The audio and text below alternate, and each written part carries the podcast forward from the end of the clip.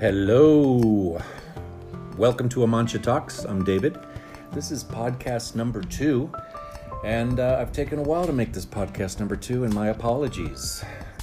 Onward we go. I'm not going to start making excuses, but I do have moments where I'm like, oh, what am I going to talk about? I've got so much to talk about. I feel overwhelmed. Well, you got to just jump into it. I'm a Pisces, so I live in another world a lot of times. Then I've got Moon and Gemini, emotionally trying to like intellectualize it. I'm Leo rising, but I got to get out there and I got to want to be a leader about it and teach and teach and teach. And I overwhelm myself.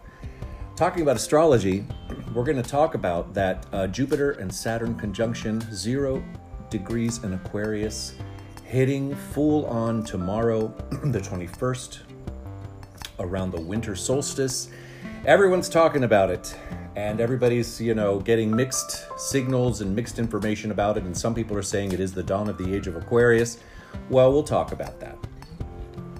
But i wanted to do a recap on the last podcast the root chakra first chakra and um, just to recap just to give a little bit more specific information. Um, in sanskrit it is muladhara or muladhara you decide where you want to put that accent it combines the word mul, or base, and adhara, or adhara, which means support, okay? Its name in itself reflects ultimate purpose.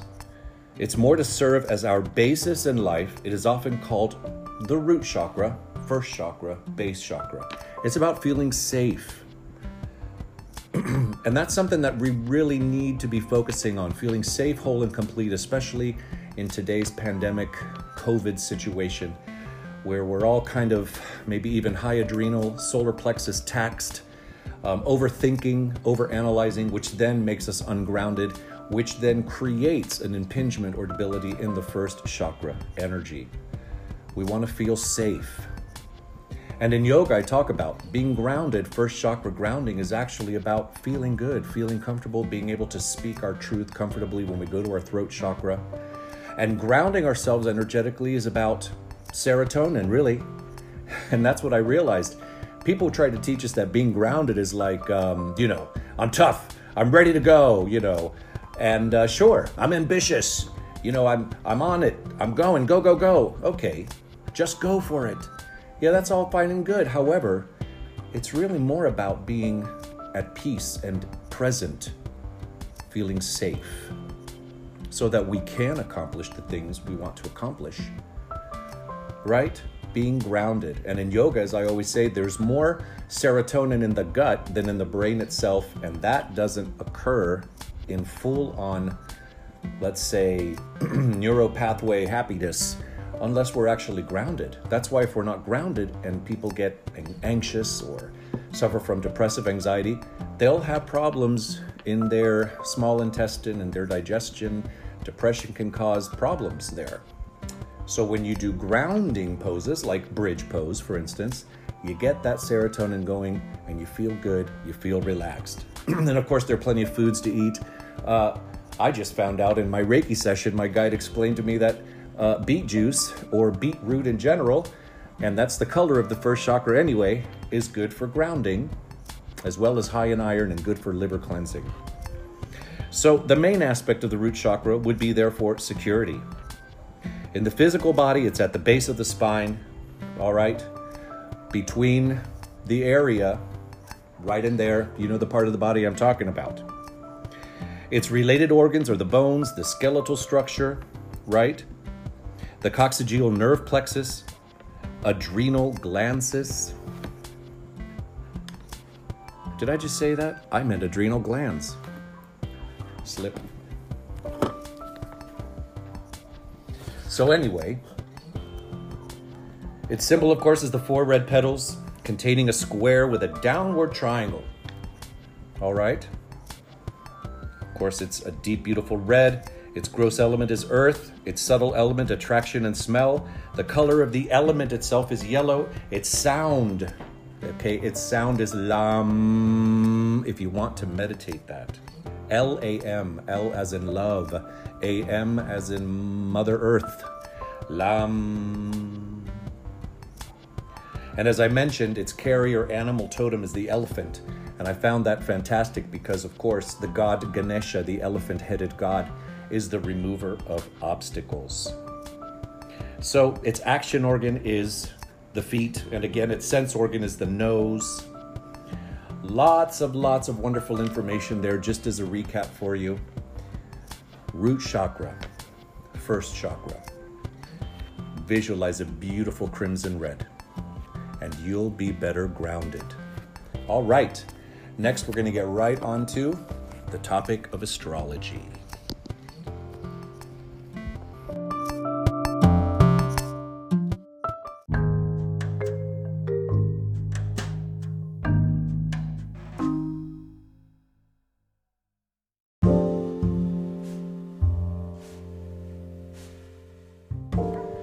Okay, welcome back. We will continue with podcast episode number two of Amancha Talks. I'm David, and let's talk about this upcoming. Uh, well, you know, really, it's already here. Um, the conjunction of Jupiter and Saturn at zero degrees Aquarius. Conjunction means in astrology that the two planets are in their energy fields, in their electromagnetic energy fields, are joined um, by an orb, depending on the planet and the size of the planet, the, the electromagnetic and gravitational pull of an orb, that's degrees of arc in astronomy and, and a chart, of uh, up to about six degrees. The sun and the moon has a, a, a brighter uh, and uh, let's say heavier electromagnetic pull, and that can go up to 10 degrees in a chart. Saturn and Jupiter, depending, will keep it between two and six degrees. So uh, really, this conjunction has already been firing up in a way um, for a while. you know, they've been moving together slowly because Saturn is moves more slowly than, let's say, Mercury, and of course, the Moon moves, you know, within the hour, you know, many degrees. Uh, Mars, Venus, um, they move faster through a chart, uh, and well, in the sky, frankly. Uh, then we get to the bigger planets. Jupiter will move also a little bit uh, more slowly, and Saturn. And when you get way out there to the further planets, and I don't care what people say, I'm going to still call Pluto a planet. Um, they take longer, and those further out planets are what I call, or what are called actually, the generational planets, because they stay in signs for a longer amount of time. And so they affect society and generations of people at large. And Saturn is a powerful planet in terms of, they call it, you know, the karmic planet. Um, and it goes to a sign, let's say, mm, well, it'll go completely around the chart in 14 years. So you break that down into 12 signs. Don't make me calculate and do any math right now. Jupiter uh, moves a little faster.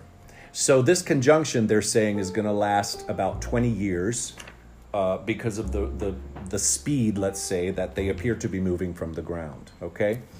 And uh, what I wanted to point out is that the planet Pluto has been in the mix, and Pluto is now retrograde, meaning that its energy is moving in reverse. And when Pluto and Uranus are, and Neptune also, when they're moving, they also affect um, cultures and civilizations and generations of people at large. And Pluto for a while um, has been in Capricorn. Capricorn rules the planet Saturn. So with Capricorn and Saturn, we're talking about karma. We're talking about structure. We're talking about discipline.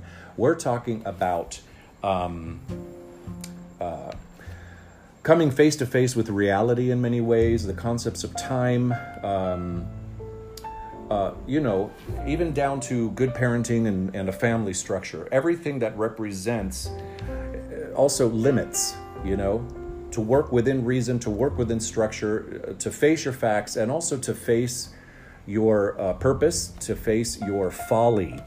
And um, Pluto is the planet of transformation. It rules Scorpio along with Mars. And Pluto is about, you know, ultimately the phoenix rising up out of the flames, right? It's a, it's a planet of transformation. And so when Pluto is now in retrograde in Sag, Sagittarius, ruled by Jupiter. So, you know, we got a lot going on here. Um, and moving backwards, it's all about what's been going on in the world. So it was in Capricorn uh, for quite a few years. Let's say, you know, what, at least a decade. And, um, and, you know, in Capricorn, the planet of karma and transformational, karma, okay. Uh, time for man to face, you know, his reality or face his karma or face his folly or um, reap the rewards for uh, the seeds that were planted in terms of structure and good hard work. All right. And then, uh, but that also means, you know, there are upheavals, there are changes. And just as a side point, for instance, the natal chart of the United States is Cancer, the nurturer, the mother. You know, the United States is based on mothering, receiving and nurturing various people from various cultures, various races, and creating a new world, nurturing. Nurturing everything that represents the mother energy, and Cancer is completely opposite on the on the wheel from Capricorn. So we've had a a Pluto opposing the energies of Cancer. So it, it is about face your karma regarding these issues of nurturing. You know, what's going on in the States, what's been going on, what's been building up. Um, you know, so these larger planets generationally often mark changes in societies and civilizations, and they often earmark um, social unrest. So Saturn has moved through Capricorn also, and Saturn and Pluto were in conjunction. And so it was like, ooh, ooh, all right. So let's, you know, let's talk about the past 20 plus years, right? Lots of changes. And ultimately, it's up to mankind as a group consciousness to decide in which way to take it. You know, the planets impel, they don't compel. You know, they're not forcing us, they don't rule us, they are energies that direct, and it's up to us to see or did I get that wrong? Will you think about it? Perhaps they compel, but they don't impel. In other words, what it comes down to is they influence, and then accordingly, with our own free will, the soul being the vessel, you know, that we are housing the soul, decides where to take it. And that's what karma is about. Our free will decides which path, which road we're going to take. Um, everything's a cycle, everything is a rhythm, everything is a frequency, everything is a sound, everything is an intention, everything is a thought. Thoughts are things. So, what have we got going on then? Saturn continued through Capricorn and Pluto started kind of going backwards, so that, you know, that caused also a little bit more of a challenging energy. And then Jupiter's coming along too. Now, here's where we're going to talk about the planet energy. So, Saturn is a planet of constriction, of discipline. Um, everything I've already mentioned. But it's also about, you know, it can be about um, business and uh, power. Um, but it is about, it can be about time constraints, it can be about facing the music. Um, it's like, it's like, uh, you know, it's like the boss is here, the father's here to corral everyone and make sure that they are dotting all their I's and crossing all their T's. Jupiter is the planet of expansion and abundance, jovial energy, you know.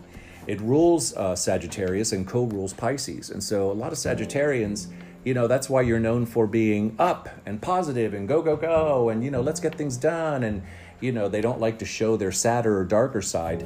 Um, and then if you know the sag jupiter energy gets out of control they can be almost you know a little too over the top positive and a little too too too jovial and often are accused of wearing rose colored glasses. But i would rather be around an energy that's abundant and open and ready to go. So compare that to saturn. You've got them now together. You've got the expansive abundant um, limitless creativity of jupiter um, joined with let's get to work saturn. You know let's face facts. Let's face the music you know. Let's look at reality all right? Third dimension hardness and the illusion of time what time is which is really an illusion you know forcing people into a linear perspective. So you've got those two planets. It's like an energy that keeps us all kind of hanging on the brink. Which way are we going to turn coming out of the planet of that very constriction. I'm sorry, coming out of the sign Capricorn of that very constriction, zero degrees in Aquarius. Now, Aquarius, ruled by Uranus, is about change. It's about revolution or revolutionary concepts. It's about future thinking. It can also be rebellious and erratic. It's ruled by Uranus, okay? It's heavy duty in terms of, yes, brand new futuristic thinking how are we going to now handle this energy? Because this conjunction could go for about 20 years. And those planets may go retrograde a little bit here and there. So, how is now society going to be affected by this conjunction? If we look at it on a grand scale and we look at the larger, more distant planets, Pluto and uh, Neptune and Uranus, how they're affecting society and the sign that they're in, and how they're affecting all the other planets right now in the signs that they are in, respectively. Those are called aspects. Um, how you know what's going to pan out? What's going to happen? Well, ultimately, it comes down to group consciousness of the world, humanity, the love consciousness, perhaps. Do we want to be in conflict and opposition, or do we want to find a way to unite, at least in a way to recognize that we are all one humanity? So, really, this conjunction is about where are we going to go? Because Aquarius can be very rebellious and erratic, even absent minded.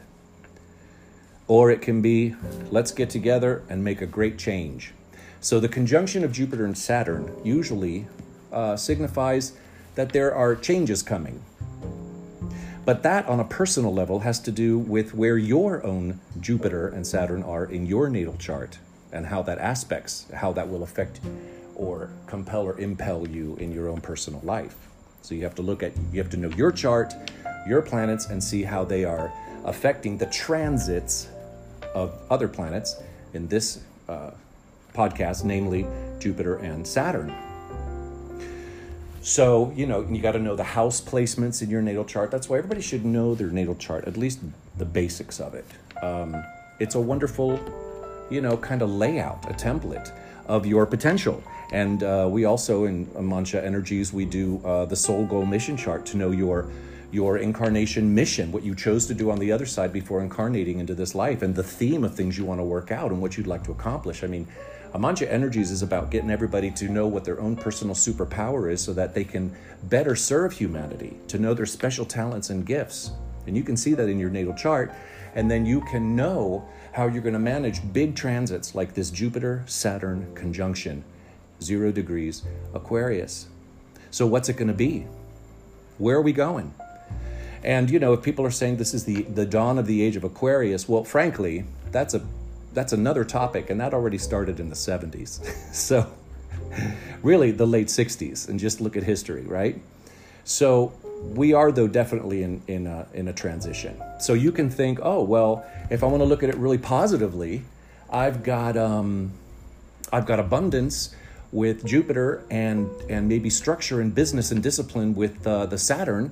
And maybe that's going to help me in my business and, and the abundance in my life if I just get down to brass tacks and stay focused and stay disciplined and keep a positive attitude and look at the abundance in the world and the potential, the potential that everyone has to make this a better planet on which to live.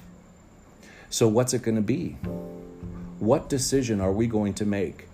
Are we going to invite and project an intention of a unified, peaceful, loving planet? Or a planet of rebellion and erratic, mm, destructive behavior, where people will be forced to face the fruits of seeds that might have been sown before, where the best intention was not involved. So, what's it going to be? It comes down to us. And if this is part of the dawn of the age of Aquarius, well, then let's make the right choice. You know? And if it means some kind of change that involves a revolutionary change, well, you know, Saturn was really heavy duty influencing us at the late 80s, early 90s. And lo and behold, how it affected also Uranus and the charts at that time and the transits, we went super, super, super deep into a great technological age. So that by 1995, I already had my iMac. So that was a revolution, I think, an incredibly important and positive revolution. It's about knowledge, it's about the exchange of knowledge. And ultimately, we have to take the right decision to see how we're going to communicate with one another. As Amancha says, know love more in all you do. Let's make it about that. Let's make it about love. All right. This is a long podcast. Thanks for putting up with my mistakes in my delivery, but I think you got the message. I got to make mistakes. Otherwise, I won't sleep at night. You know what I mean? I got to be nice to myself. I'm just as perfect as, well, we're all perfect, aren't we? Even in our mistakes. All right. Keep in the light.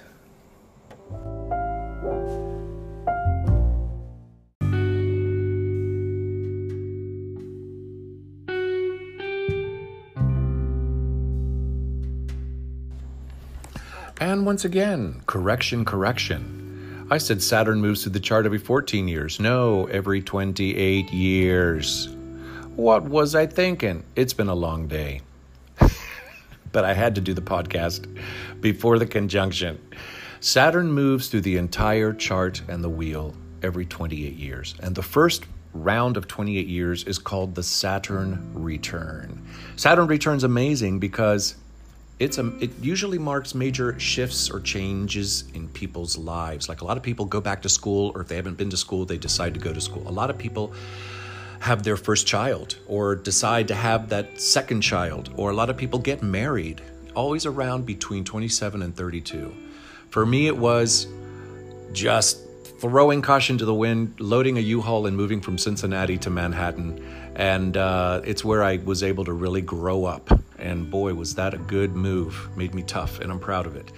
Um, so that Saturn return, really, I took advantage of it. In other words, a lot of people, um, if they haven't worked hard before the Saturn return, well, you know, it depends. They might have to continue their struggles. Um, with the first Saturn return, people will gain the benefits of. Uh, of maybe the seeds they've sown beforehand, you know, because Saturn and Capricorn, they are about challenges as I said earlier, you know, constriction or discipline or, you know, facing the music, challenges and how we overcome them. That's life, you know, uh, overcoming challenges, receiving the abundance. Perhaps as a result, you know, it's all about your natal chart. 20 years for Saturn to move completely around the chart. Please forgive me, but now you got it. all right, take care.